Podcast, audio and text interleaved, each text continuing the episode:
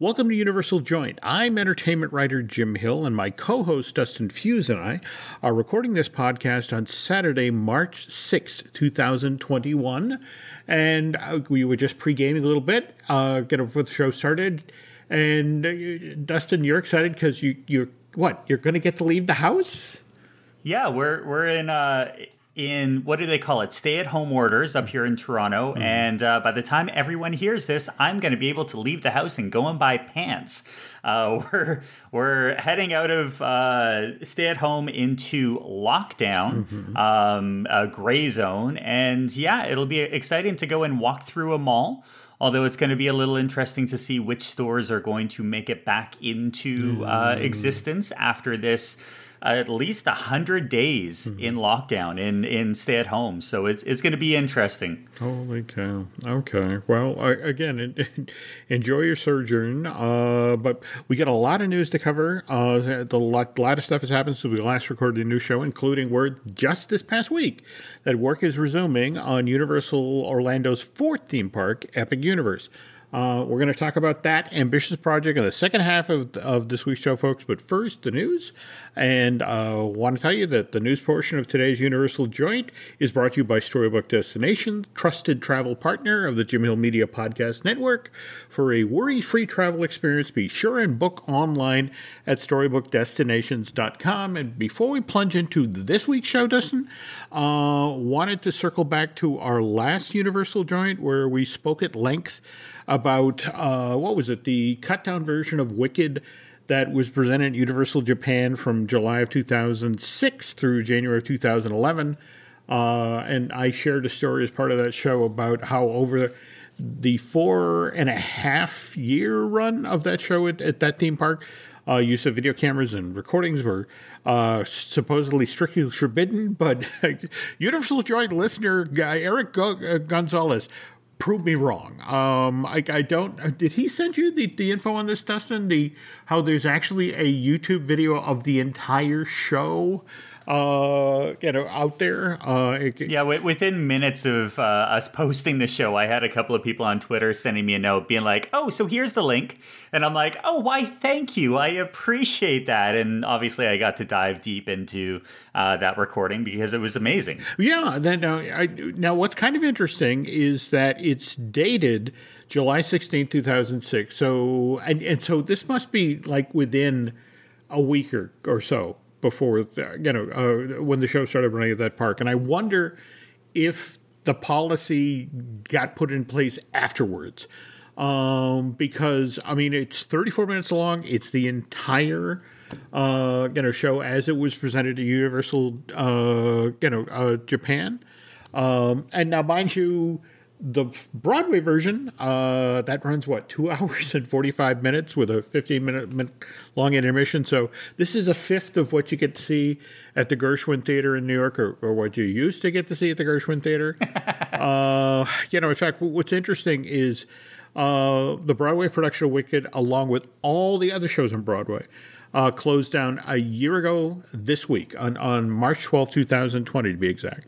Uh, Interesting thing, though, uh, there's talk just this week that what with the COVID vaccine and the, the, how a significant portion of the population has been inoculated, and um, New York City is now talking about uh, reopening some of those theaters uh, for what they're referring to as pop-up events. Uh, some of them uh, as soon as maybe next month. Now, mind you, limited capacity, just uh, thirty-three percent to start, but it's a start it's a start and i wish that you know when you're looking at, at something as is uh, disruptive to the economy mm-hmm. as uh, the covid uh, 19 landscape and everything that's happened mm-hmm. Uh, i just find it heartwarming that not just people within you know performing arts mm-hmm. and broadway and just everyone in general are going to get to go back to living their lives not as normal because obviously masks are still a thing mm-hmm.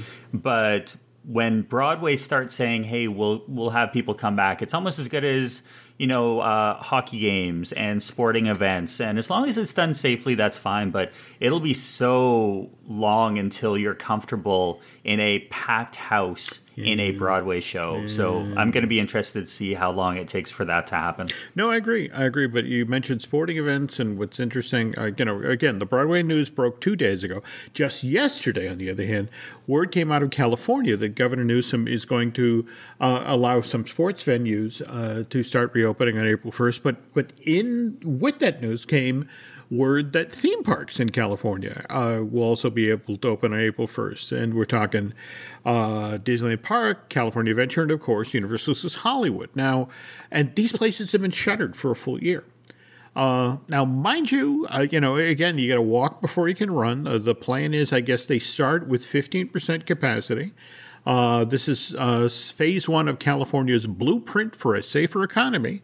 Uh, and if you know we see no resurgence of the pandemic, and uh, you know there is, is, certainly a lot of concern right now, given uh, I'm sure you've heard the news how Texas and I guess Mississippi have you know, are fully open at this point and, you know, are dropping their mask mandates. And it's just sort of like, mm-hmm. like, oh God, please don't let Well, and it's, it's those variants that are going to, to pop back up. And uh, I think we're, we're at that point right now where the local economies are going to start to get into high gear uh, quicker than the, the travel and tourism industries. But, I think, as you were saying, it's it's better to walk before you run. Mm-hmm. Um, no, we don't have any news about Run Universal, but yeah. it's incredible to see that at least the parks in California are able to rehire at least a, a, portion of their their team members and cast members, and that it's not just starting on April first. They've no. actually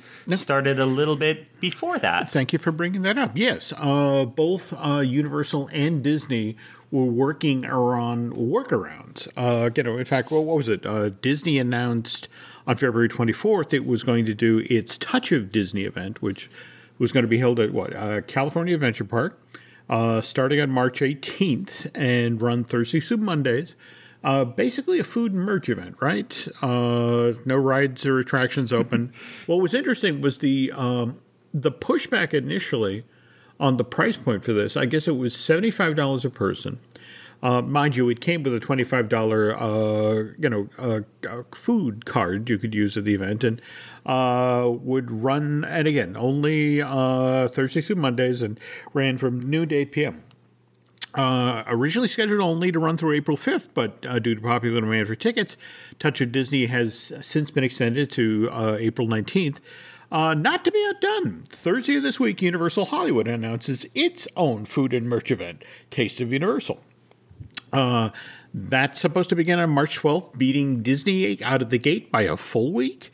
Uh, on the other hand, only on weekends, uh, Friday through Sunday, uh, running 12 to 7 as opposed to Disney's 12 to 8.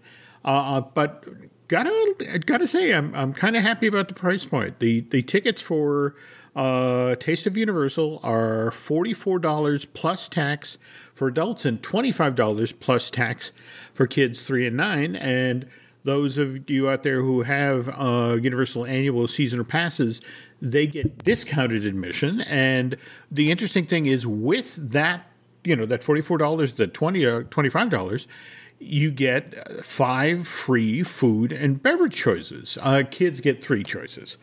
Um, and for this event, uh, Universal is going to be offering, uh, what is it, 70 uh, different food items uh, 30 of which are going to be new for the event.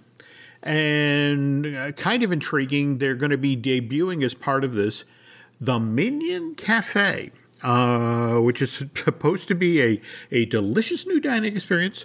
Uh, located adjacent to that theme park's uh, Despicable Me Minion Mayhem ride on the upper lot. Mm-hmm. Uh, and they're supposed to be offering uh, interesting fare. We have grilled cheese sandwiches with meatballs. Okay. Uh, we have chicken and bacon mac and cheese. You had and, me at bacon.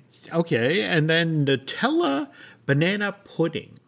Um, and uh, the other thing that's kind of intriguing about this is the Minion Cafe is going to be directly across the street from the Secret Life of Pets off the leash uh, attraction. And what's also going to be open as part of this uh, Taste of Universal is the that attraction's uh, gift shop, the the the pets store, mm-hmm. and I, oh God, uh, Dustin, it just it's so hard to imagine that this time last year, Universal was in middle of press previews for that attraction, which was supposed to open, you know, have its grand opening on March 27th, and you know, what is it? Two weeks before that, the park shuttered for what was only supposed to be a couple of weeks, and yeah, when you start going back and circling into what was supposed to happen last March, it's really mm. interesting to kind of think about how the world has basically stopped in certain aspects.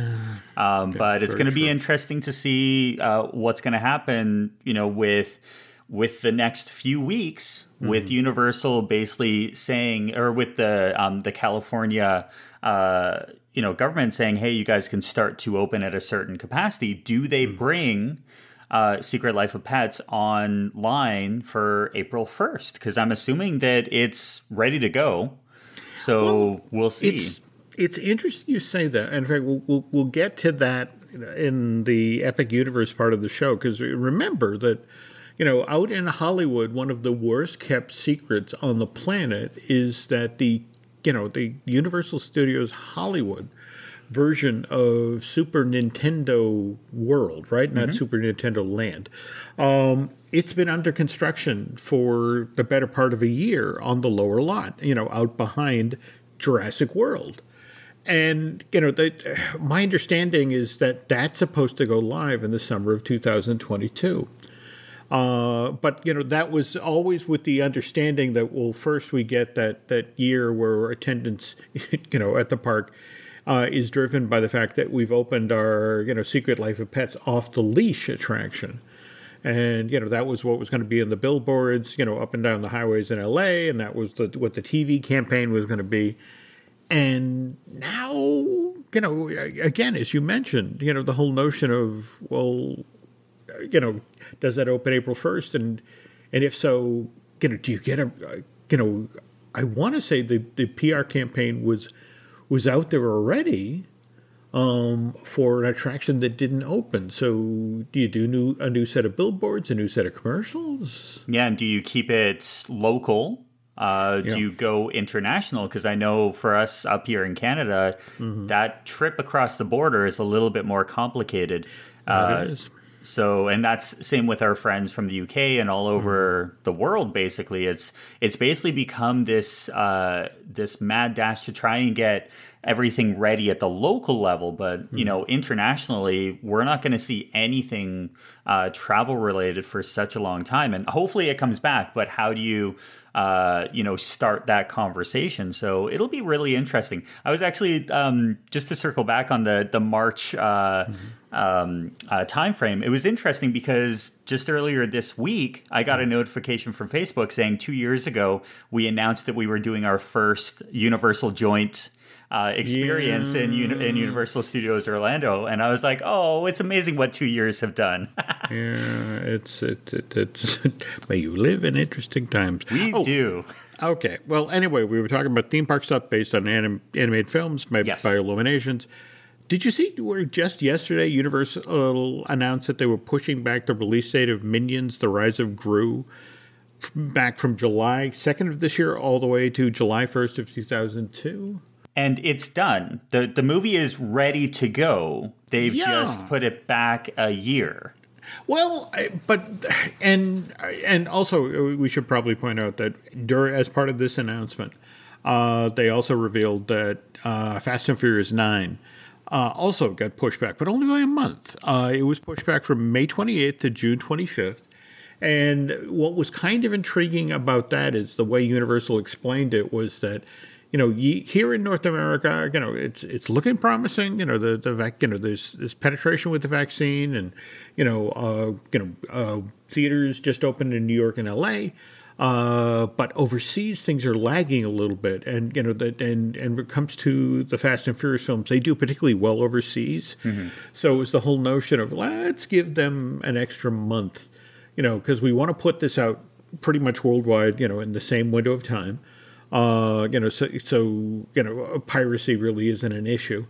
Uh, but you know the whole notion of if they're they're they're a month behind, let's push F nine, you know, a month, and you know just send it out there when everybody around the globe is ready to do it. Whereas Minions two, in fact, that that's another thing that's interesting is that. Uh, here in North America, the film is being promoted as Minions: The Rise of Gru. Overseas, it's Minions Two. Um, but you know, you know, the, the, weird thing is, again, just as we were talking about the billboards and that sort of thing for a Secret Life of Pets, uh, the ride, uh, or is it going to be off the leash? Um, you know, last year during the Super Bowl on February second, two thousand twenty, the very first thirty second ad for uh, Minions aired, uh, and then the full length trailer dropped like three days later. So.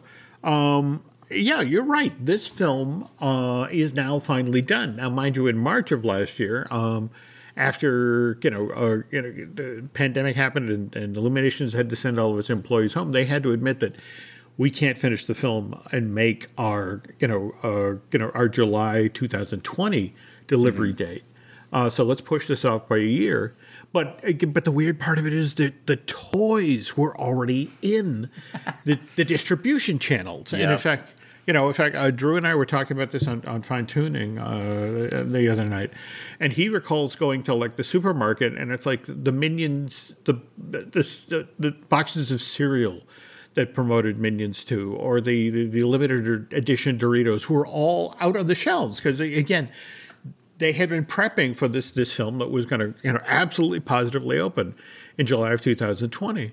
Yep. And what's kind of interesting is that in this case, in fact, it, it's I, I, want to read a quote from uh, Deadline, uh, who when they wrote about the uh, Universal decision to push back Rise of Gru, it's like Minions is the most profitable franchise for Universal, uh, and the studio wanted to make sure that the, it, the picture's promotional partners were able to to you know get cash in on the film.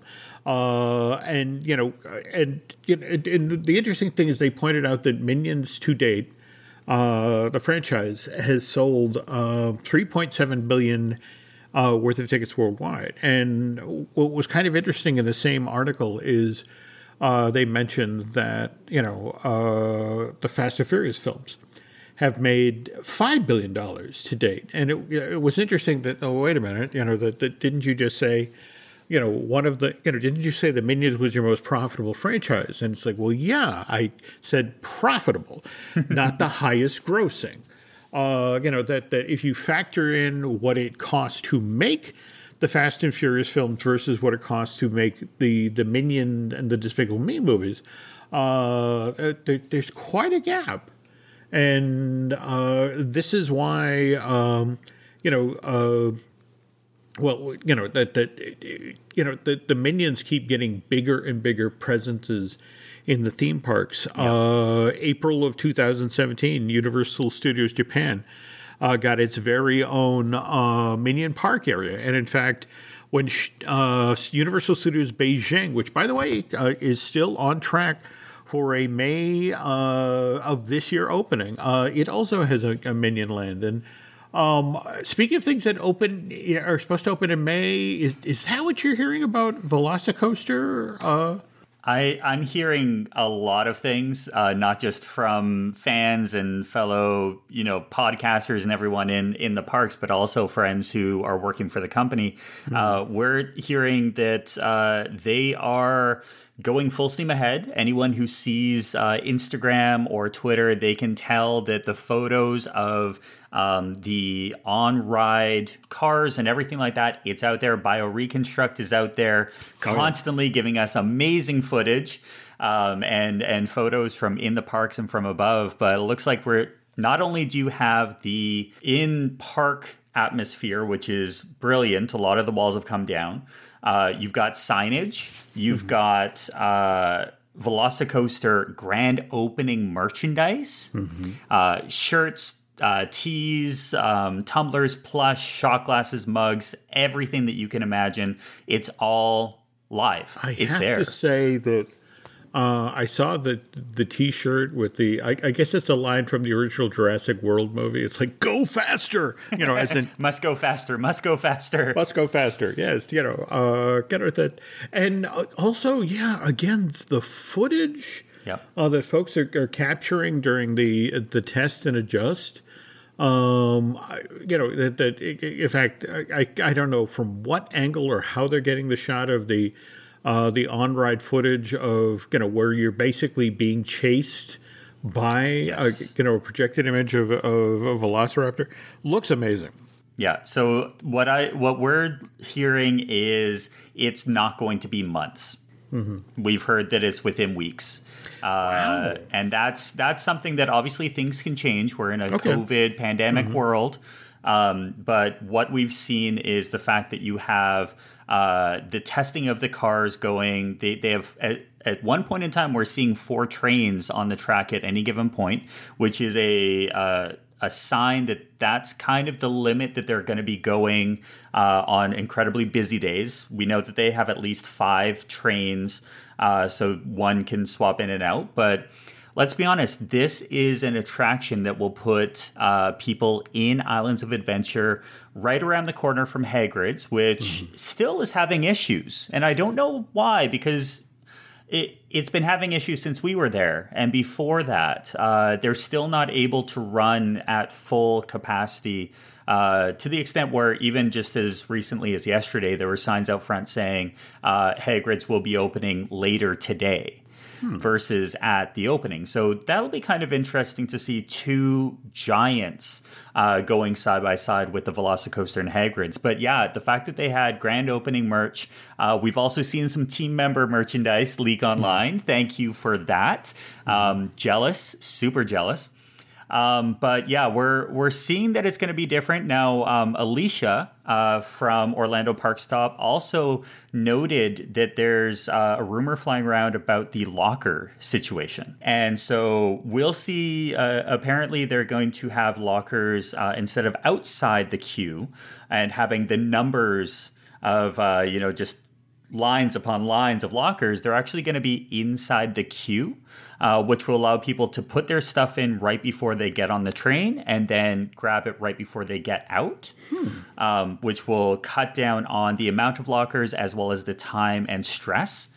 Um, so that was kind of interesting to see that. Once again, I don't have the opportunity to get down to Florida, so I'm relying a lot on not just uh, uh, Alicia and Bio Reconstruct, but all of our friends in the parks. And I just want to be on this coaster. I really do. I, I am so jealous of everyone who gets to play in the, the photography and the video of this, and uh, we are looking forward to it coming online fairly shortly.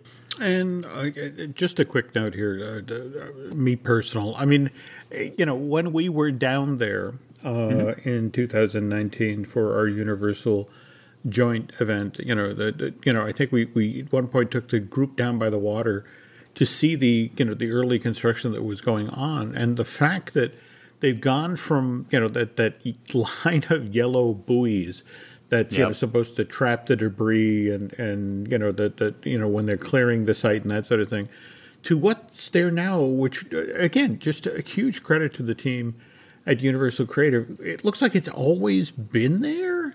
You know the fact that it, it blends in as well as it does.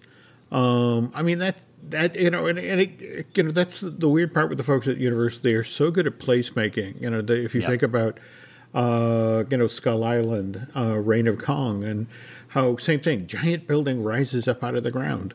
Uh, and now, you know, between what horticulture is done and with signage, and it's just sort of like, well, yeah, of course, that was always there. It's like, no, you know, it was created yeah. from the ground up. Yeah. And uh, I don't know if you're following over on Twitter, uh, G underscore prodigy, but he's one of the Universal uh, creative uh, folks. Yes, amazing stuff. Mm-hmm. Amazing. Yeah, that that, uh, and again, real credit to him and the team that you know, I mean, the coaster looks like it's going 90 miles an hour just when it's sitting there. In fact, yep.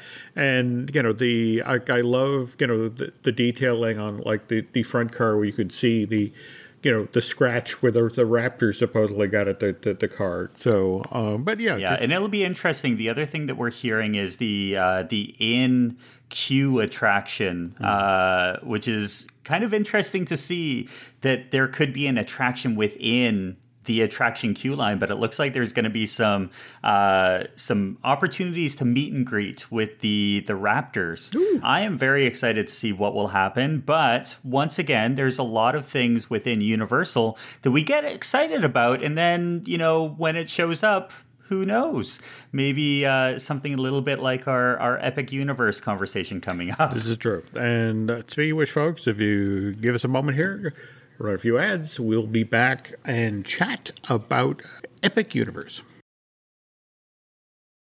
Okay, and we're back. Um, it's it's such a crazy news week. There's there's a couple of huge stories we we haven't talked about yet. Uh, what was it? Yes, yesterday, uh, Universal Orlando that Halloween Horror Night is back um, for uh, 2021. Uh, yep. In fact, what kind of interesting that um, you know, this is being listed as the 30th anniversary of the event. So, uh, you know, I guess last year didn't happen. Was a bad dream. I, you know, well, it was 29.5. Okay, there we go.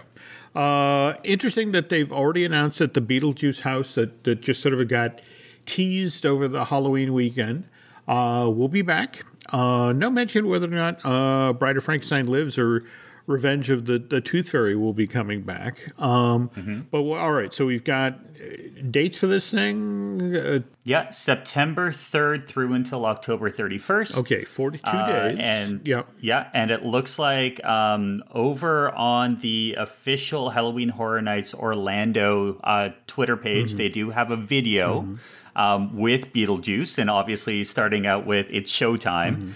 Um, but yeah, it looks like you know this is going to be a, a story to watch over the next few months because we're still in pandemic world. Uh, so there's a good chance that the the experience that they're going to be bringing in are going to take uh, last year's lessons which include the social distancing and making sure that everyone's safe, the performers and the the guests. But the fact that they're planning this far out is exactly what we need. We need something to look uh, forward to, and we all love thinking about what Halloween Horror Nights can be, and that's just going to be incredible. Okay. Well, all right. Now, uh, pivoting to the next bit of news, and, and in fact, what's been kind of interesting about this story is it started with uh, an announcement from Dr. Seuss Enterprises that a decision had been made uh, that six books that uh, Dr. Seuss worked on, they were uh, published as far back as the, I want to say the 40s and the 50s. Yep. Uh, they're no longer going to produce these books because of. Uh, the, I believe the language was hurtful images or, or you know get that sort of thing. And, and the interesting thing yeah, is hurtful and wrong yeah. character portrayals. Okay, and where this got kind of interesting is because at least two of the books. Uh, if I ran the zoo, and to think that I saw it on Mulberry Street, do have representation in uh, Seuss's Landing at Islands Adventure. Uh, the question then, you know, uh, I forget who it was who pivoted to Universal and asked, okay, so you know, Dr. Seuss Enterprises no longer published, you know, these six books, two of which you feature in your park what are you guys going to do about this? And and Universal, I want to say, released a statement to the effect of they are uh, reviewing the situation. You know, the, the, the, yeah. The the official statement was Seuss Landing continues to be very popular with our guests, and we value our relationship with Seuss Enterprises. We've removed the books from our shelves, and uh, as they have asked. Mm-hmm and we'll be evaluating our in part experience too, but our guests can plan on continuing to be able to enjoy their favorite experiences at Seuss Landing. Now, where this is fascinating, if you were paying attention, um, you actually saw this controversy coming over the horizon. Uh, back in June of 2017, a, the Dr. Seuss Museum opened in Springfield, Massachusetts. Uh, Springfield, Mass, being uh, Dr. Seuss's uh, childhood uh, kind of a, home. In fact, what's interesting is Mulberry Street. There, there is a Mulberry Street in in uh, Springfield, Mass. Uh, but in October of that same year, uh, controversy erupted. As you went into the Dr. Seuss Museum, there was uh, this mural that you know that was made up of characters that Seuss himself had, had you know created over the years, and among the characters was uh, a, a, stereotypical Chinese person from the 1930s. And, you know, he had a pigtail and you know, uh, you know, was you know carrying chopsticks, and um, and there was considerable pushback at that point about you know the fact that well, how could you do this? You know, I mean, of all yeah. of all the images you had to choose from Dr. Seuss, you put this guy on the wall, and so museum apologized, re- uh, agreed to redo the mural, and by January of 2018. Um, you know, he, he, that image was gone, but that was kind of the inciting event, you know, in regard to uh, this is what made Dr. Seuss Enterprises review all of the books and to determine, okay, these six books, we, we probably shouldn't publish these anymore. But, okay, here's the thing uh, Dr. Seuss himself, Theodore Geisel, dies in September of 1991. And he was very, very, very particular about, you know, licensing uh, his characters. You know, that, that, you know, for example, the How the Grinch Stole Christmas uh, holiday special in December of 66, that only got made because Theodore Geisel was in the army with Chuck Jones and when Chuck went to him and pitched the idea of, you know, we could do this as a holiday special, it's like, okay, I trust Chuck. You know, we'll, we'll do that. And then it was another six years, or be five years, before we got the next special, and you know the the Cat in the Hat thing in '71. Um, but again, it was you know, but he dies in September of '91. His, his widow Audrey is left behind, and she decides because there are so many people because uh, see you know uh, uh, guys who was so reluctant to licensing that there were all these knockoffs. There were all of these you know uh, you know plagiarized you know Seuss characters out there. She said I got to start licensing this stuff so we can protect it. So uh, July of 1994 that's when she signs a licensing agreement with Universal for uh, the Seuss's Landing project. And also you know so but again remember at this point there's only the books and there's only the mm-hmm. handful of animated specials that have been done for television. Now, if you think about it, uh, you know, we, we got uh, the Grinch movie with Jim Carrey in 2000. Yeah. Uh, we got the Mike Myers Cat in the Hat movie in 2003. Oh, don't remind me. Sorry. uh, we got the, the. It was such a bad movie. yeah, yeah, but again, it's it's kind of like a car wreck. You can't take your, your eyes off of it sometimes. uh, we got the Jim Carrey uh, Horton movie in 2008. We got the, the Danny yeah. DeVito Lorax movie in 2012. Uh, the Benedict yep. Cumberbatch, uh, you know, Grinch movie in 2008. And you got to remember, Seuss's Landing opened in 99. None of these existed at that point. So now, um, and and what's particularly interesting is if if you're paying attention, there's a Cat in the Hat movie coming from J.J. Abrams in 2024, uh, an animated film, uh, which is supposed to be followed by a Thing One and Thing Two movie in 2026, and then in 2027, there's they're going to do a feature length film of Oh, the Places You'll Go. So I guess what I'm pointing out here is that, yeah, you know, I mean, I, I know there are people like, oh my God, cancel culture, and they're gonna, you know, they're gonna pull out the, you know, if I ran the zoo exhibit, you know, at uh, at Seuss's Landing, or you know, they they they're gonna pull the Mulberry Bookstore out, and it's like, you know, but it, you have to remember that that a lot of these films were actually made by Universal, and the fact that they don't yet have representation in the park um, you know, that, that from a universal point of view, when you're trying to keep people interested in what is now, think about it. You know, what was the last thing that got added to Seuss's Landing? The the uh, what the trolley, right? Uh, yeah, yeah. And and even that would you know uh, that was over twenty years ago. Um, I don't know. It, it, it's one of these situations where you know, I, I, I, get that uh, people, oh my God, they, they're not going to publish these six books anymore and they're going to make changes to Seuss's Landing. It's like mm-hmm. they're potentially going to update it. They're going to bring in more modern films. This is not a bad thing necessarily. So, you know. Uh. Yeah, and, and, Universal, let's be honest, a lot of uh, the the dollars and cents that come from the theme parks, it's night and day compared to Disney.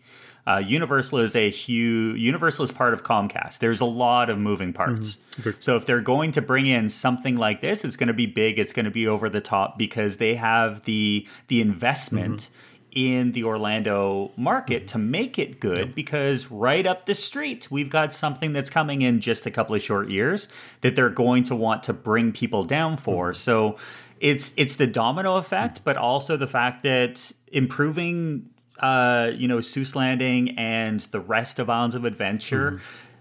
That's not a bad thing. No. I, I want to see that. I want to see something new going into uh, you know Kid Zone on the at the other park. I want to see all of these things happen. It's interesting you say kids because if you think about it, you know, for example, there's that Green Eggs and Ham show that dropped yep. uh, on on Netflix back in 2019. Uh, I, I you know, I want to say Mike, Michael Douglas is, is the voice of dear Sam I Am, I think. Um, yeah. But, you know, uh, face it, there's a whole generation of kids who that's the Dr. Seuss characters that they know. And when they go yeah. to, you know, that park, it's like, oh my God, the Green Eggs and Ham, you know, restaurant, which is so rarely open these days. And and likewise, the, the, the Sam I Am character and his, his companion – who walk around the park who don't look like necessarily the, the ones from the animated series. Yeah. That, I think the the big thing to keep in mind is that you're having two ginormous attractions open up in a matter of 3 mm years, which is Hagrid's uh, Magical Creatures Motorbike Adventure, mm and you have Velocicoaster. Uh, both of those require a walkway to mm-hmm. get to. So if you're going to go to the right, you're going to go through uh, Seuss Land. But if you're going through the left, you're going to go through Marvel Superhero mm. Island and then around to uh, um, King Kong. But mm. there's a lot of opportunities within those two routes mm. to update and retheme and bring in more dollars and cents because both sides, you know, Seuss is incredibly popular, but on the other side with uh, with Toon Lagoon, mm-hmm. there's not a lot in there that's relatable to today's youth. So no, there's no. a lot of opportunity within that theme park that they're they're putting a lot of money into it. They're going to want to get some returns. Well, and speaking of putting a lot of money into it, let's now pivot to Universal's Epic Universe. Um, I have to ask Dustin, when did you first learn about this project? I've been hearing about the the the third theme park or fourth theme park, depending on whether or not you think um, Volcano Bay is a theme park. I'm mm-hmm. in the middle. Um, well, I heard rumors of them wanting to do something when I was working down there in like 2007, 2008, but things really kicked off in just like everyone else, 2016, April. Well, okay. I, again, I'm the old fart, designated old fart on this show. So I, I, date this story back a, a little further than that. I, I go back yep. all the way back to September of 1998, which is when Universal bought 2,000 acres uh, from Lockheed Martin. And at that time, uh, you know, the plan was crazy. You know that that they Universal because uh, again they were looking at the what thirty thousand square acres that Disney had up the street, and they were like, mm-hmm. look, if we're going to compete with Disney, you know, let's compete with Disney. So at that time, on this 2,000 acre par- parcel, they had plans to build two 18 acre golf or 18 hole golf courses, 10,000 hotel rooms, uh, 700 timeshares, and more than 2 million square feet of retail space plus two theme parks, you know. And, yep. Um, and again, this was going to be right across from the Orange County Convention Center with the notion that you know the people finish you know are, you know or the idea is like dad goes to convention day and mom and and the kids go you know across the street to the park but sure here's the thing vivendi the french media giant which owned universal at this time uh, was in serious financial difficulties in 2003 and you got to remember that Lockheed Martin, um, you know, this was an aerospace company that used to test missiles on, on these 2,000 acres. And yeah. as Universal, you know, at the folks at Vivendi, you know, they, are looking at this ambitious plan. Universal executive, or the folks at Creative are like, oh, by the way, uh, we're going to need $25 million because uh, it turns out there's some toxic metal and, you know, there's, there's some solvents in the ground that maybe we don't want people, you know, to go to at the theme park. Um, mm-hmm. And, it, you know, it was the whole notion that And here's Vivendi, and remember, this is 2003. So 9 11 has just happened. And, you know, and remember, there was a, a, a you know, a months, maybe as long as a year stretch where people were frightened to get on planes and Yep. weren't going to Orlando. And, and the folks at Vivendi, it's like, well, what if that happens again? And we're pouring all this money into these 2,000 acres and we're spending $25 million just to get toxic you know, metal out of the ground. Oh, no, no, we're not doing this. Uh, so Vivendi uh, turns around and sells the property to a developer from Georgia in 2003.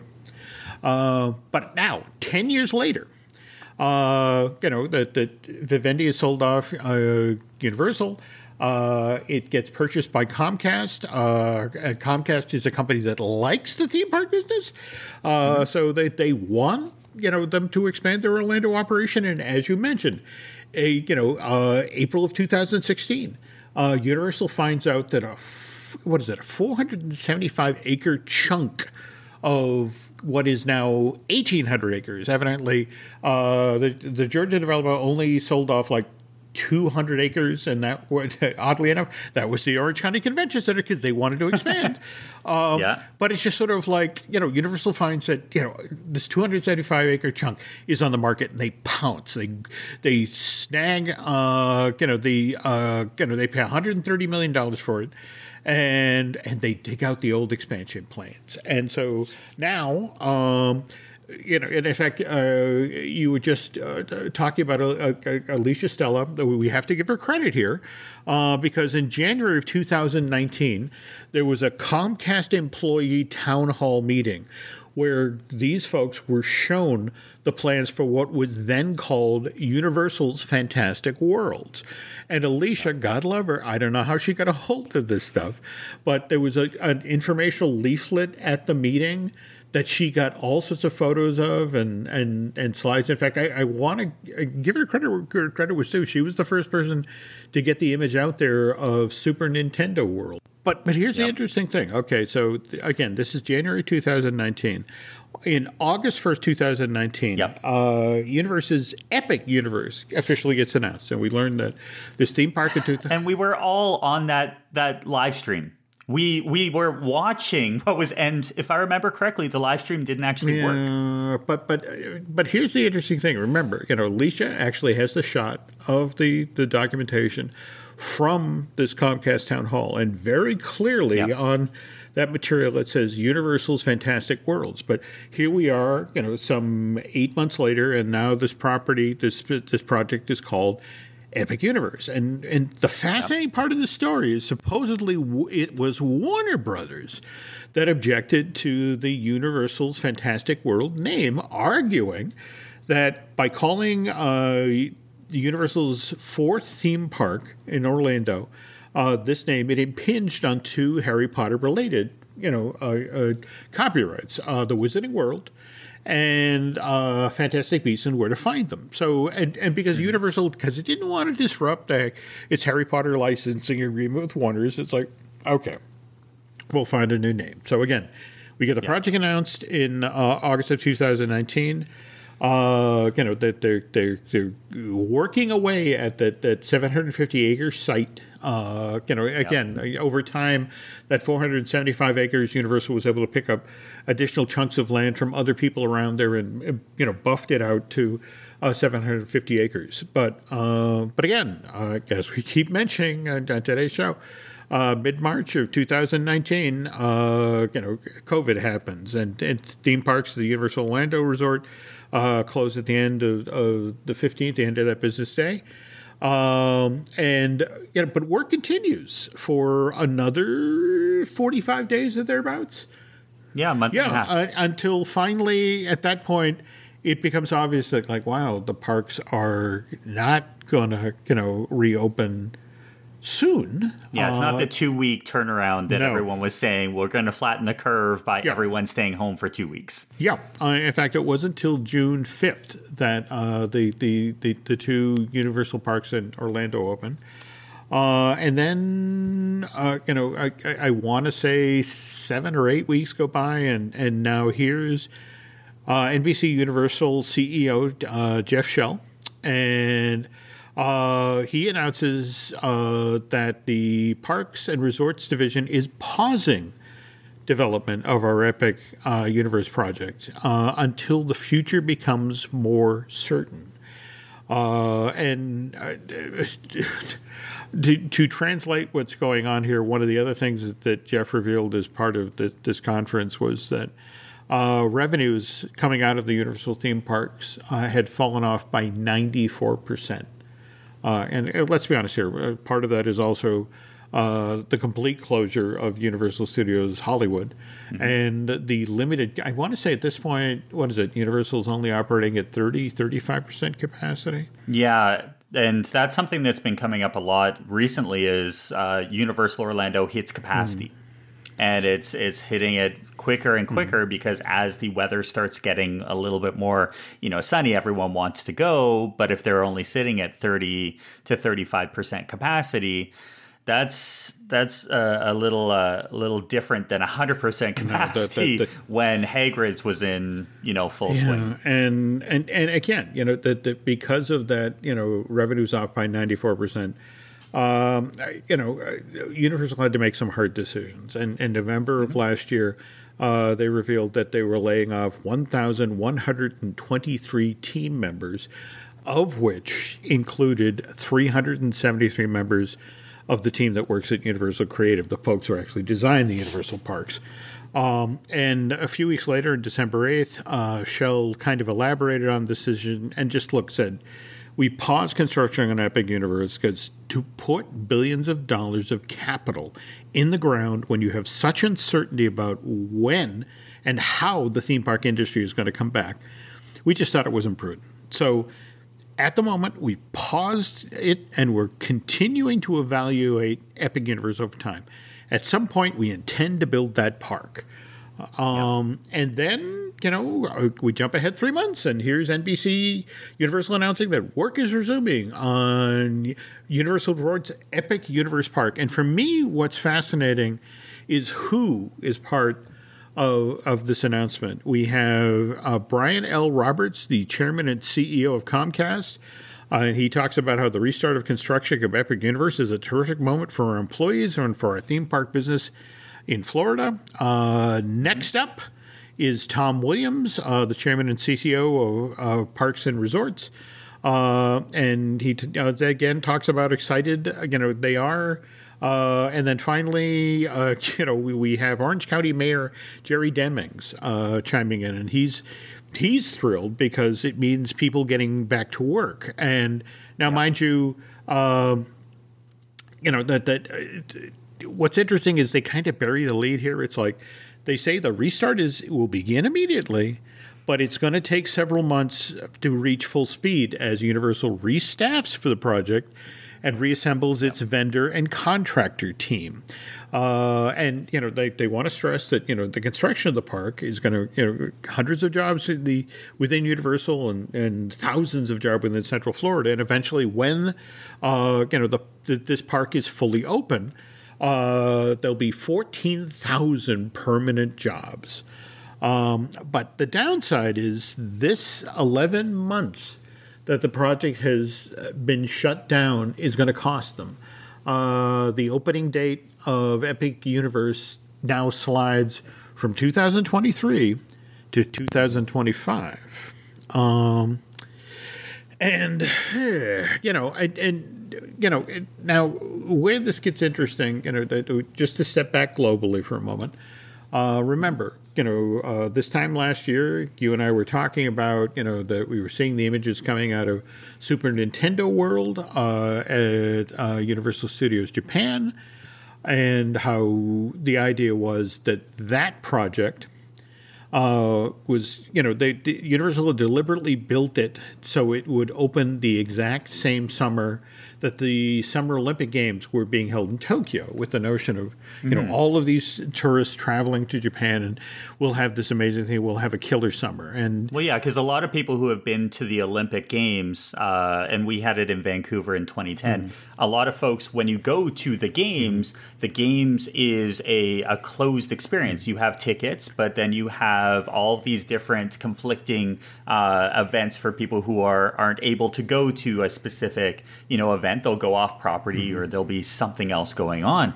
Um, but you're still in that area. You're in that geographical area, so might as well, for Universal's sake, you know, we'll we'll make sure that we have we give them a reason to come out here to uh, to Universal Studios Japan. It was brilliant until It- yeah, well, again, COVID changed all that. Uh, you know, first of all, uh, Olympics in Tokyo get pushed off by a full year. Uh, November of last year, Universal announced that Super Nintendo World would open at Universal Studios Japan. They actually gave a physical date, the, the February fourth, two thousand twenty-one. But then in in January, uh, this opening gets delayed indefinitely after uh, there's a third wave of COVID and uh, the Japanese government declares a state of emergency. Uh, interesting, though, if you're an annual pass holder at Universal Studios Japan, you can, in fact, go into this part of the park, which remains in soft opening. Um, anyway, we talked at the top of the you know top of the show about how the Hollywood version of Super Nintendo World uh, is under construction, still slated to be the big draw at the Hollywood Park for 2022. Uh, of course, the hope was that they'd be able to take the heat and excitement from you know the Hollywood opening and you know get people excited to go to Epic Universe to experience this very same land. Uh, in 2023, that's not going to happen now uh, Mm-hmm. because that's pushed off to 2025.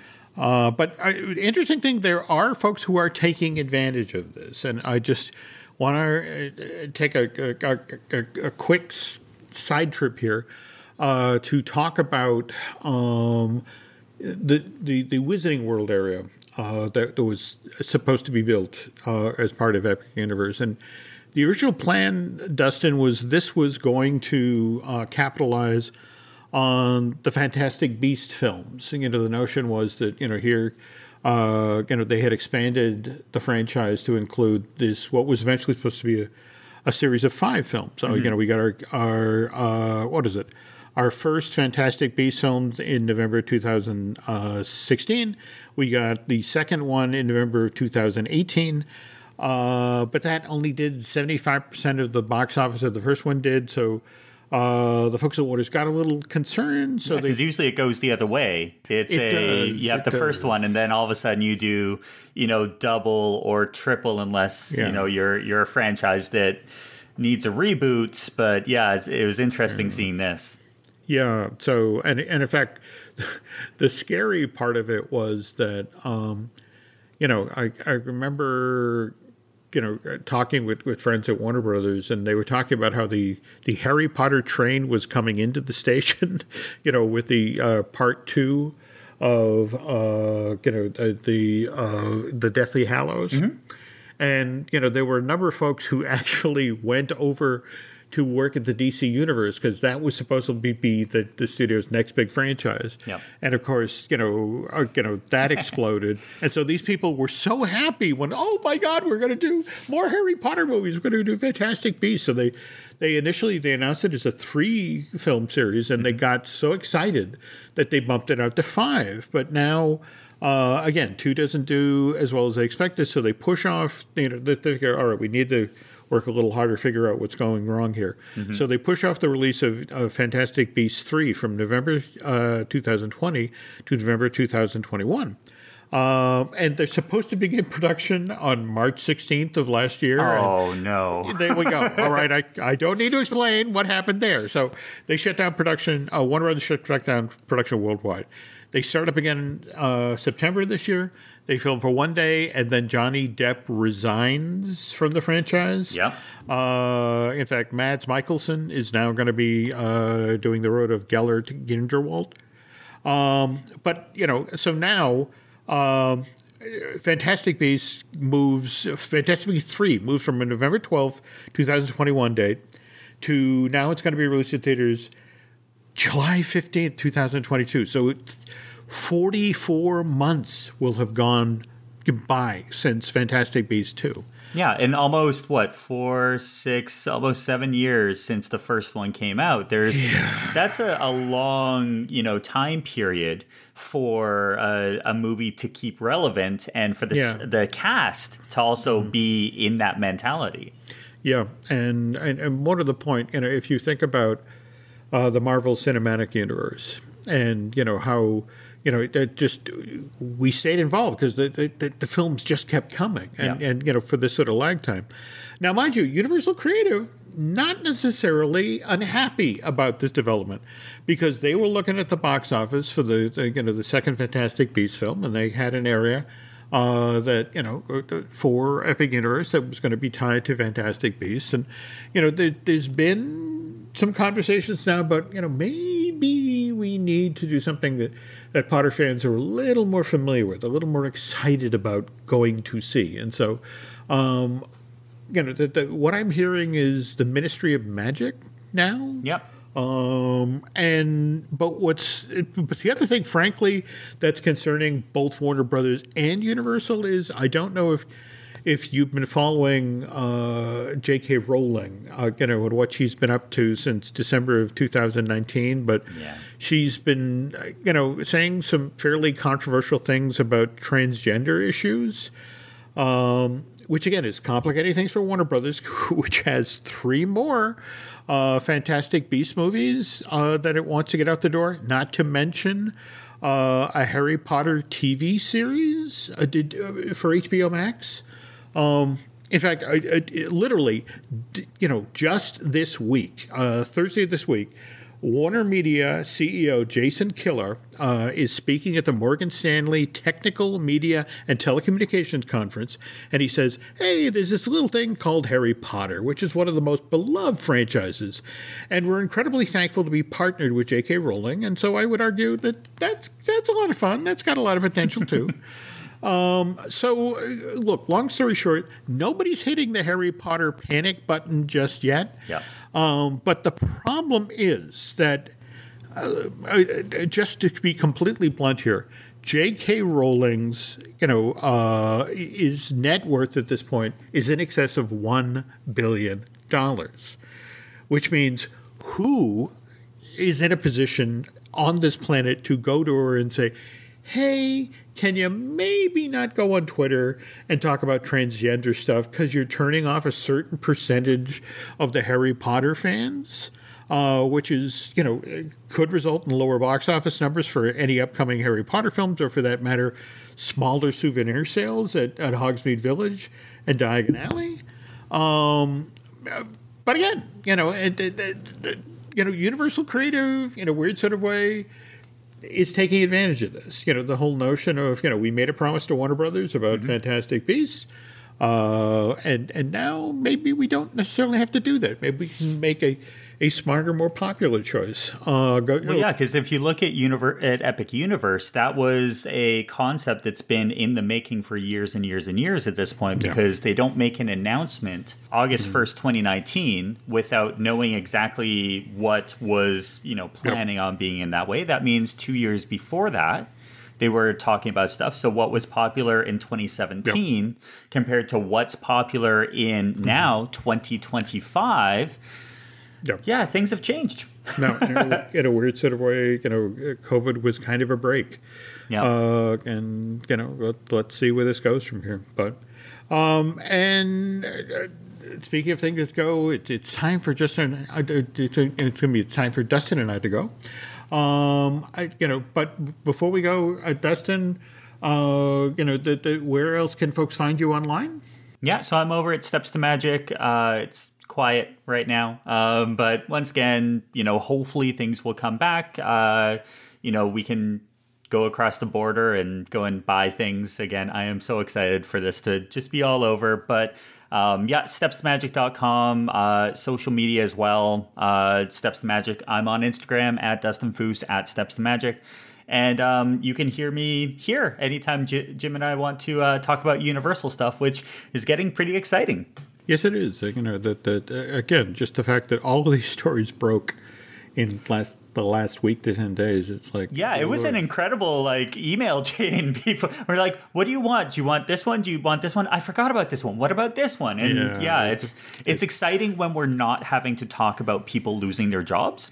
Yes, so let's yes. just keep you know maintain the momentum. There we go. Uh, and speaking, keeping the momentum going, if you, are looking for, for other stuff to listen to, uh, we've got Disney Dish with Len Testa. We've got uh, Marvelous Disney with Aaron Adams, the gentleman who edits a lot of the podcasts here. Uh, just recorded a brand new fine tuning with Drew Taylor. Um, looking to record a new I Want That with Michelle Valladolid about Disney merch in the next day or so. And then. And we didn't even get to talk about the new Universal store that's opening up at City Walk. See, there's the teaser for the next episode. See, there we go. All right. Which hopefully will be out in two weeks' time. Uh, let's see, and, and somewhere in between there, I will finally get a new Luke looking at Lucasfilm out the door. I've, I've been spending too much time writing and not enough time recording. I'll get that done. Anyway, uh, if you could do uh, Dustin and I a favor, if you could head over to Apple Podcasts and rate and recommend um, again, uh, Universal Joint. Uh, if you really, really, really like what you heard here, if you could head over to Bandcamp and subscribe, that would be helpful. You did tell us where we can follow you on social media, right, Dustin? Yeah, and we're able to follow you uh, on every social media. I'm waiting for your TikTok to be announced. And no, nobody wants to see me on TikTok. I'm going to be 62 later this week. That this is I'm entering the phase of my life where I should be officially putting the cardboard, you know, the paper bag over my head. But all right, but Nancy wants me to remind you guys you can find us on Twitter and Instagram at Jim Hill Media and on Facebook at Jim Hill Media News. And uh, I guess that's it for now, folks. Uh, look forward, uh, you know, uh, to Dustin and I getting together and talking further about what else we get to see in regard to VelociCoaster, which again, you're hearing weeks, not months, right? That's what I'm hearing. Ooh, can't wait. Okay, we'll be back soon.